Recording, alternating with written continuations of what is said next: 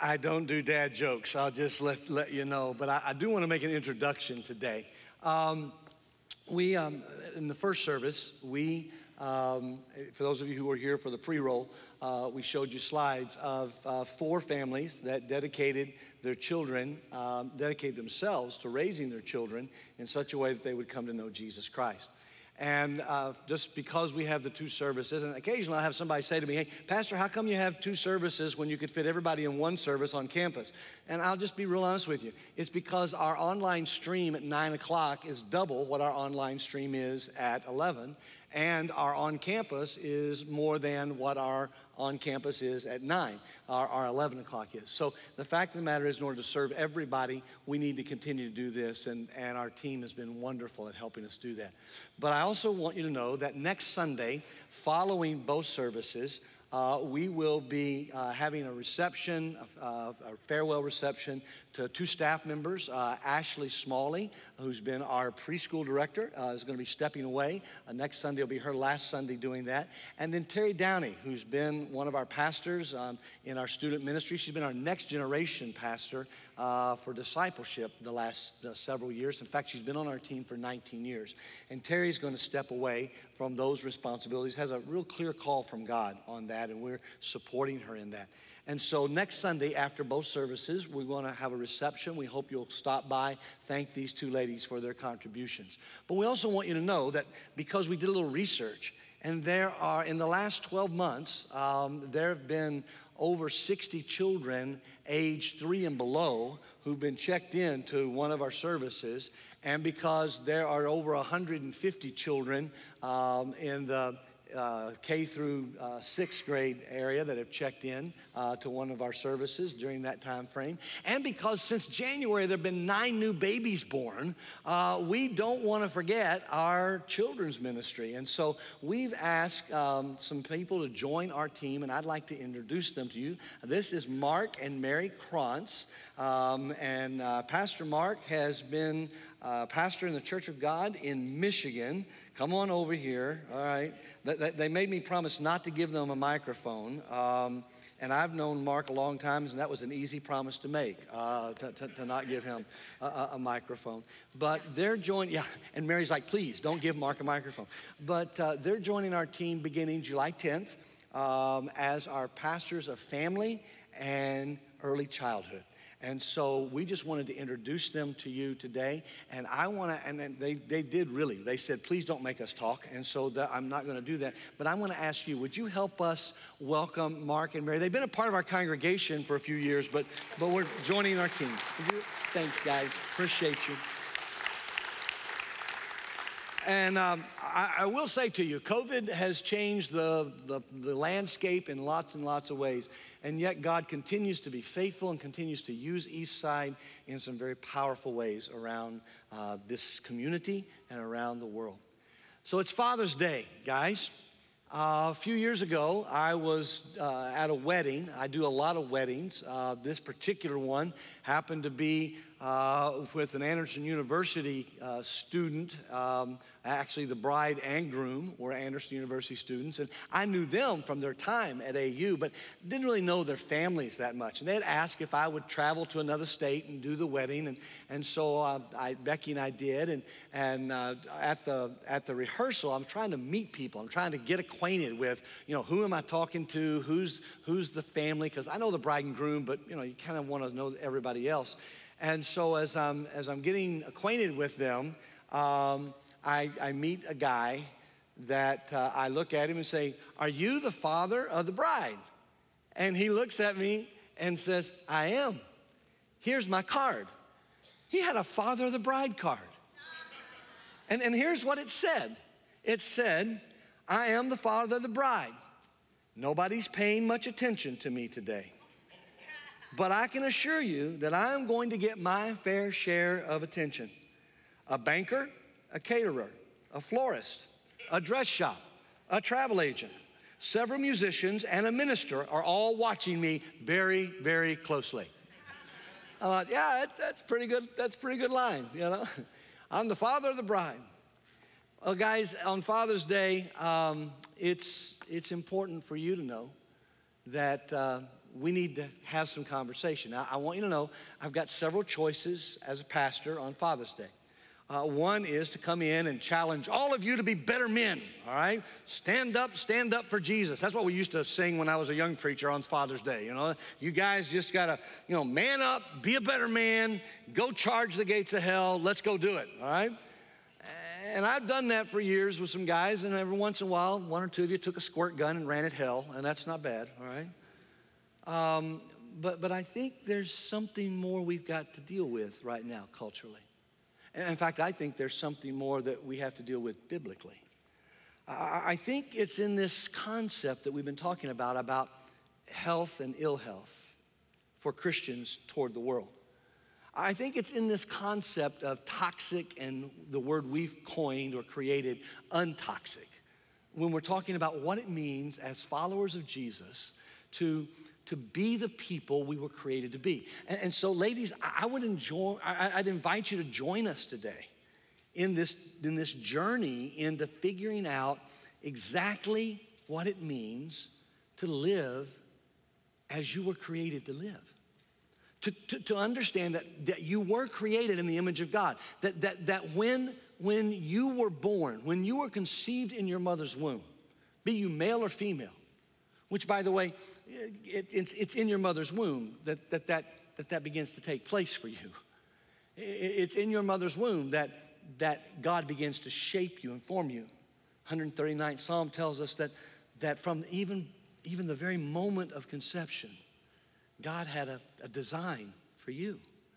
And, and, and, that, that is not a design that you get to choose. It's a, it's a design that he chose for you. The, the problem is he does give you free will. And, and so he gives you a, a, willingness and an ability to choose whether or not you live into who you were created to be. And, and as we've been talking about what it means to be untoxic in a world that is toxic, it, what it means to bring health into a world of ill health, then it becomes really important that, we, that we're clear that, that what we're talking about here is not that you choose to be who you want to be, but that you choose to be who God created you to be.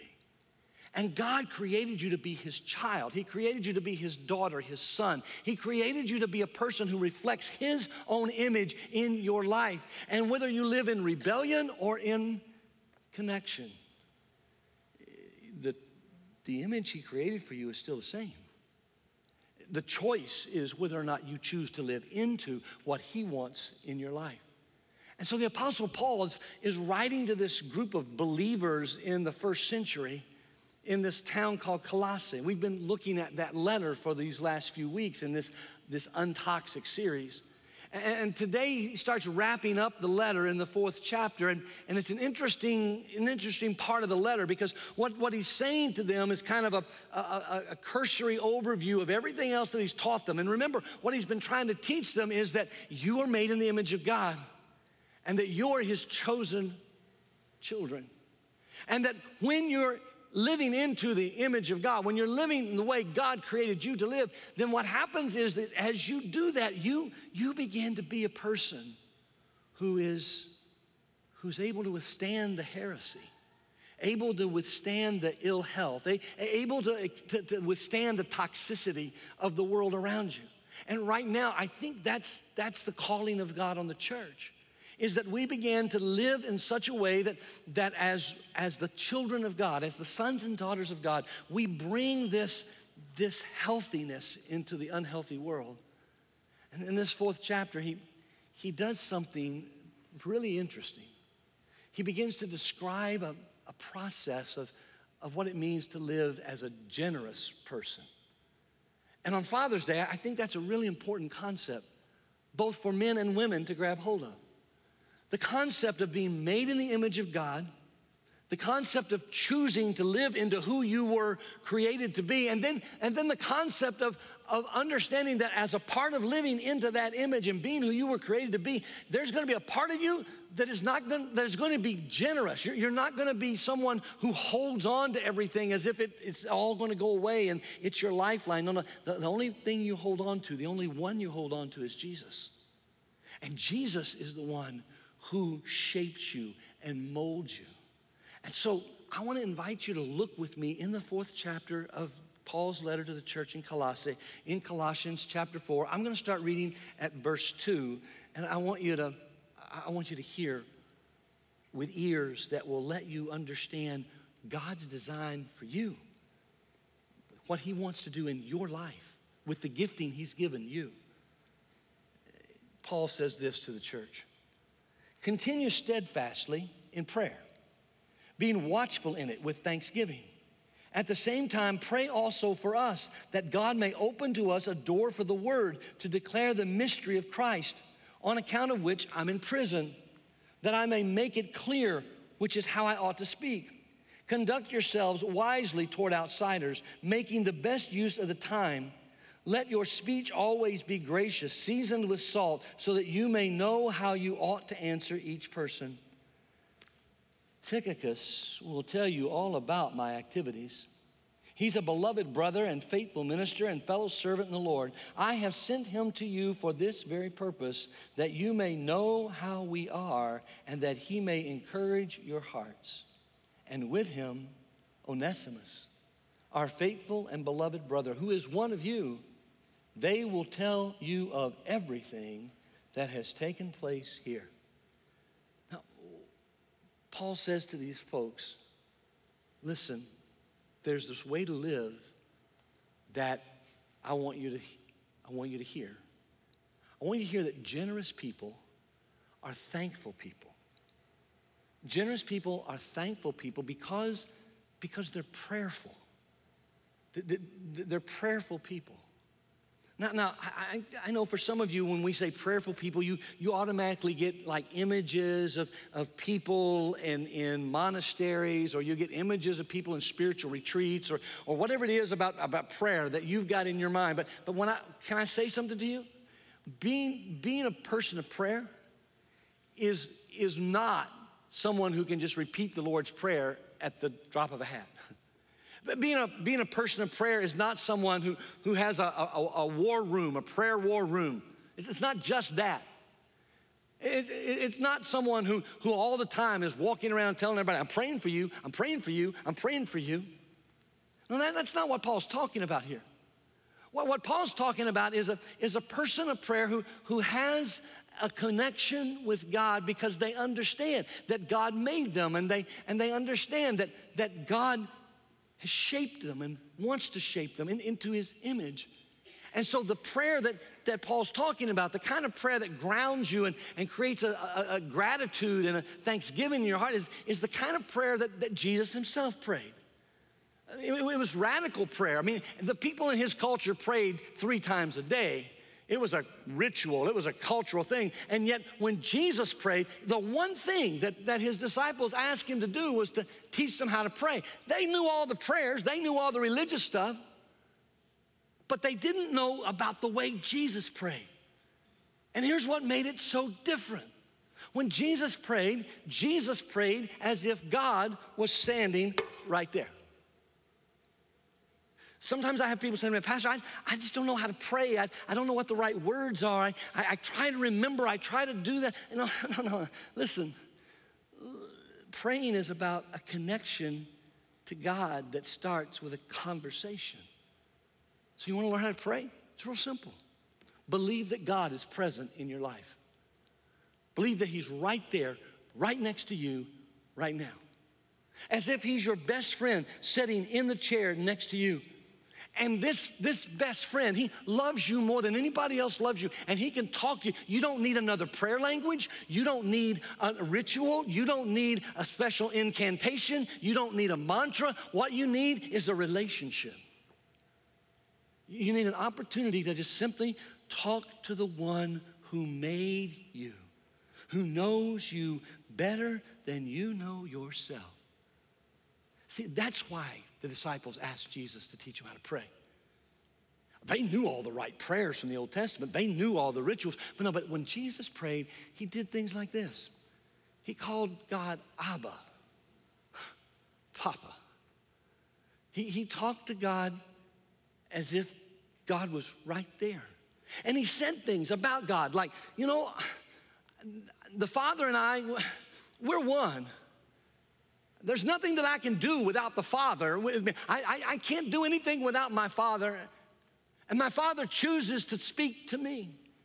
You see, cultivating your prayer life may lead you into some of the rituals. It may lead you into some of the spaces. It may lead you into all of the kinds of historic forms of prayer. But can I tell you, if it doesn't lead you to a relationship, it's not the kind of praying Jesus prayed. The kind of relationship where you can, where you can look as Jesus did on the night before he died and he's facing crucifixion. He's already talked to his disciples. He's spent three years doing his Father's will. He's done everything he's been asked to do. And now, in the midst of his humanity, he's on his knees in a garden where he's prayed many times before, sometimes early in the morning, sometimes late at night. And he's on his knees and he's saying, Father, Abba, Papa, if there is any way you can take this cup from me, if there's any way that we can provide the salvation, the forgiveness, the mercy, the grace that, that all of your creation needs, if there's any way that you can do that without me having to suffer what I'm about to suffer, is that, Father, is there any other way? I mean, how honest do you have to be with God to say to God, hey, God, could you change your plan for me? Which, by the way, that's about the only prayer some of you know. Hey, God, give me what I want. This is how I need it. Do it this way, God. In fact, some of us use church language to tell God what He ought to do, as if He doesn't know it. Friend, listen to me. The control of your life is not you controlling it, it's you giving up control to God so that God is as close to you as the literal air you breathe. And you say to him, Papa, Father, I, am going to do what you want me to do because you know me. You made me. See, when, when Paul says to the people in Colossae, I want you to steadfastly pray for me. He wasn't talking about a 24 hour prayer vigil. And there's nothing wrong with a 24 hour prayer vigil. He wasn't talking about fasting. No, no, he was, he was talking about a relationship. Look at the scripture again. Continue steadfastly in prayer, being watchful in it with thanksgiving. At the same time, pray for us also that God may open to us a door for the word to declare the mystery of Christ, on account of which I'm in prison, that I may make it clear, which is how I ought to speak.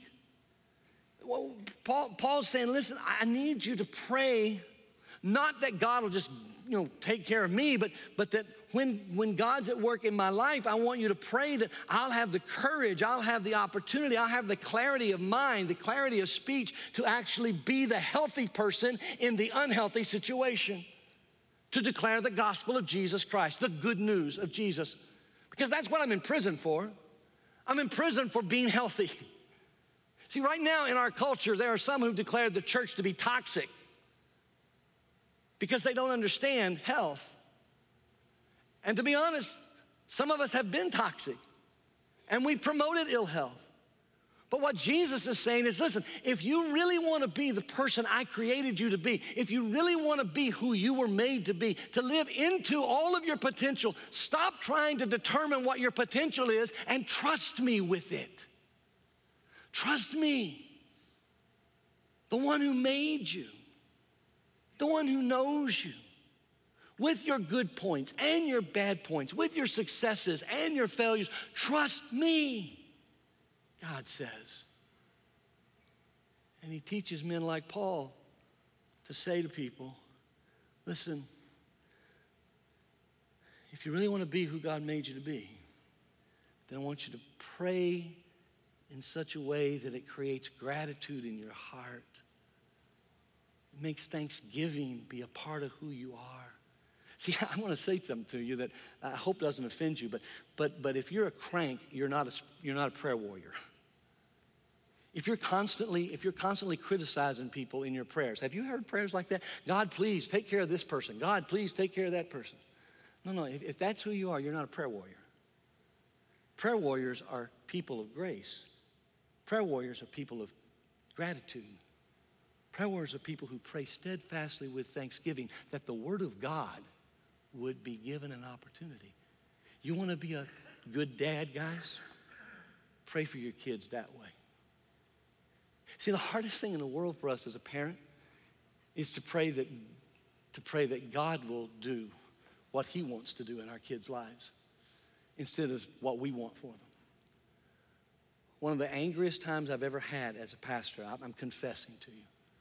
I was sitting in my office one day and a, a young man and his father came to see me. The young man had been active in our youth ministry, and, and God was calling him, had his hand on him to do ministry in some form. The young man wasn't really sure what form it was. He just knew that God was calling him to do something. And he was a high school senior, and it was, it was time for him to make some decisions. And, and he'd been thinking and praying and talked to our youth pastor and, was, and had talked to me about, about God calling him into ministry and going to a Bible college and, and preparing to serve God somewhere in the world.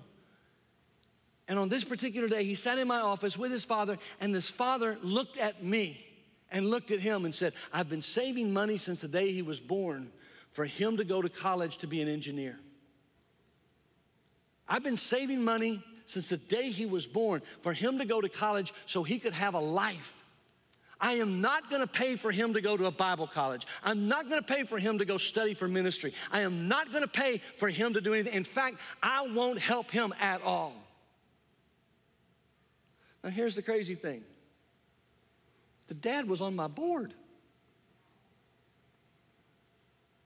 Oh, by the way, it wasn't East Side at that time, just to let you know. And I, and I remember thinking to myself, if God is calling your son, God will take care of your son. But my friends, some of you know that angst because you've got dreams for your kids. But what God is asking you to do is to be generous and trustworthy and prayerful and live with thanksgiving. That God will make your children into who He created them to be. Generous people, generous people are, they're thankful because they're prayerful. And generous people are wise they're wise in their interactions with other people because they, they value the wholeness of other people. They want those other people to, to be who they were created to be. And so, so they're wise in the way they, they interact with them. That, that's, a, that's a powerful lesson to learn. For those of us who are followers of Jesus, now for those of you who, who are parents of preschoolers, you're learning it already, all right? What word is that you've said recently that your child says back? My granddaughter learned a word. The word is hibachi. She's two, not quite two. I'm like, how did you learn how to say hibachi? Well, because my kids took her to a, to a hibachi restaurant. And at two years old, to 22 months, she, you'd ask her, hibachi. She'll repeat, hibachi. I got in trouble because we were over at my, at my house doing something and a piece of ice fell on the floor out of the freezer. And I said, so some of you from another generation, ice, ice, baby. Did you ever hear a 22 month old look at you and say, ice, ice, baby? See, the, the, the reality is what you do, people around you will see and they will do. And some of us have been toxic to the culture. Some of us have been unhealthy for the, for the thing of Christ simply because we have not been wise in the way we've interacted with the people around us. Look at the way Paul says it.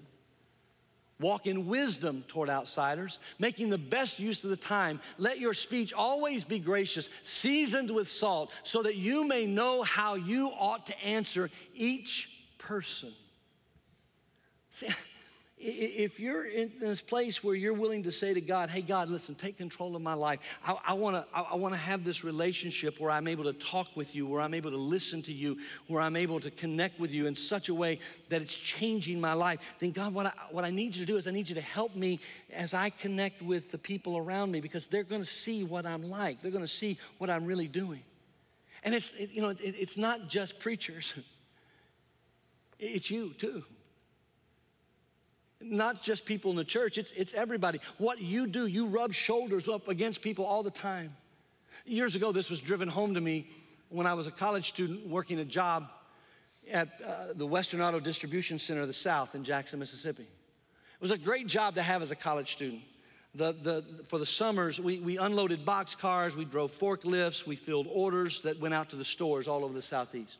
And it involved some heavy lifting. And we had to be at work at like 6 a.m. in the morning, and we worked till 3. And then we could, then we could go to the weight room and get our workouts in with, that our coaches had given us. And everybody that, that worked in that department, the supervisor had some connection with, with college and high school coaches. And so he, everybody, we all played football or baseball or basketball somewhere in college. And so we had a lot of stuff going on. One, I worked there about five summers. And, and about the third summer there, there, was a, there were two new guys who got hired they, they were going to a, to a college that I won't mention because we stream the service online, all right? And uh, as they were going to that, as they were going to that college, they were studying for ministry. And they made it know, be known very quickly when they showed up at the, at the warehouse that they were pastors in training. They made it known by having the biggest Bibles I've ever seen in a workplace. They brought them into the warehouse and every time we had a break, they, they drove forklifts. And so they'd pack their forklifts up and they'd go over into a little holy huddle and they would begin to pray out loud for all the other workers, including me, by name. That Jesus would save us from our sins. I want to say, I'm a ministerial student too. And we had a little man working there with us. His name was uh, Shalar Jitikarun. He was from Laos. I practiced really hard to learn how to say his name. Everybody just called him Charlie. And one day, Charlie, Charlie came by and we were talking. Because by about the fourth week, here's what had happened. These two guys who were preachers, these two guys who were pastors in training, these two guys with the hugest Bibles I've ever seen in my life, these, these guys, not their break time that we all got, suddenly, instead of being the 10 minutes or 15 that we were given, uh, we, they were suddenly, they're in their break for 30 minutes. And suddenly they're not getting their work done which meant the rest of us were having to do their work for them. And I, and I remember so vividly Charlie coming up to me because they, they had committed and they, you could hear them. They're in there and they're praying for Charlie and his family because they're heathens and they're not Christians and they're from Laos and they've got this pagan religion. I mean, they're out loud saying this stuff about the guy that's working right next to them. So one day Charlie rolled up on his little, little electric cart thing that we had he stood on to fill orders with. And he rolls up next to me just at the beginning of a break. And he looks at me and said, Kerry, are you a Christian? I, said, uh, Yes, Charlie, I am. He said, Are they Christians? I said, Well, Charlie, yes, they are. Why are you so different? I'm like, What do you mean? He said, if Christians don't do their work, I don't want to be one. You do your work. I think I might want to be a kind of Christian you are. I'm not telling you that about me. I'm telling you that about us. I'm telling you that we've got a world that looks at us as if we're, and, and, and, they watch us. And that's why Paul is saying, he said, look, be wise in your interaction with outsiders. Be wise in the way you talk to people. Live with an ethic, live with a generosity, live with an understanding that you were made in the image of God and who you are and what you do impacts somebody else's view of Jesus. And, and that's, that's a huge thing because, hey, they're looking at you and they want to know does this Jesus make any difference in the way you treat people? Does this Jesus make any difference in the way you work? Does this Jesus make any difference in the way you live your life? Is there really such a thing as grace? Is there really such a thing as forgiveness? Is there really such a thing as mercy? Because I'm just telling you, I'm not sure I see it in a lot of people who call the name of Jesus. Paul says, listen, pray steadfastly for me with thankful hearts so that the door will be open, my mind will be clear, my words will be clear. I can share the gospel of Jesus. And, and when you're doing that, be wise in the way you talk to people. And then he wraps this thing up with this amazing little statement that you miss if you don't know the New Testament. Because here's what he, he, he says to us he, he says, Listen, I want you to know that generous people, g- generous people are, are people who are trustworthy and, and faithful. And, and they're trustworthy and faithful because, because Jesus is helping them live into who they were created to be. Here's the passage Tychicus will tell you all about my activities. He's a beloved brother and faithful minister and a fellow servant in the Lord. I have sent him to you for this very purpose, that you may know how we are and that he may encourage your hearts. And with him, Onesimus, our faithful and beloved brother, who is one of you. They will tell you of everything that has taken place here. Now you're looking at, okay, so he's like giving instructions and giving greetings. There's this guy named Tychicus and this guy named Onesimus. Now, here's, here's what you need to understand. Several times in the New Testament, when Paul writes a letter, letter to the Ephesians, this letter to the Colossians, in, in the book of Romans, he, he talks about Tychicus. He talks about this Tychicus guy because this Tychicus guy has become someone who is faithful and trustworthy and can be depended on. And so he says to the church in Colossae, Look, I'm writing you this letter. I'm giving it to this guy who's faithful, this guy who can be trusted, this guy who has lived into who God wants him to be. And so I'm giving it to him so he can bring it to you. He said, Oh, and by the way, I'm also sending Onesimus. Now, for those of you who haven't read the New Testament, this is one of the greatest stories in all the New Testament. See, there's an, another little letter that goes with these guys besides this one to Colossae. It's in your New Testament, it's called Philemon. It's so short it doesn't even have chapter divisions. And Philemon is this letter that Paul writes about Onesimus. Because you see, just like Tychicus was a guy who was a faithful uh, servant and trustworthy, Onesimus was a runaway slave. He was a guy who had stolen from his master. He was a guy who had run as far as he could. He was a guy who wanted nothing to do with those Christian people because the church was meeting in his master Philemon's house. And when he ran as far as he could run, when he got as far away as he could get from the hypocrisy that he thought he saw, he ends up getting arrested. And he ends up in jail next to Paul.